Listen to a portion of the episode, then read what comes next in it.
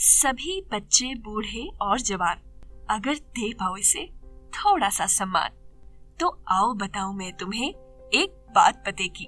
तो चलिए, शुरू करते हैं।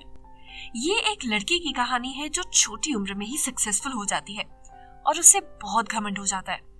उसे लगता है कि इस दुनिया में वही सबसे सक्सेसफुल लड़की है और हमेशा अपनी अचीवमेंट्स को फ्लॉन्ट करती है। एक बार उसके स्कूल में एक ऐसा लड़का आता है जो उसे बिल्कुल अटेंशन नहीं देता।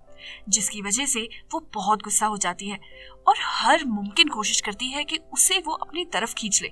जब उसकी लाख कोशिशों के बाद भी ऐसा नहीं होता तो वो अपनी दोस्तों के बारे में उसे भड़काना शुरू कर देती है और वो लड़का उसे उसका आईना दिखा देता है।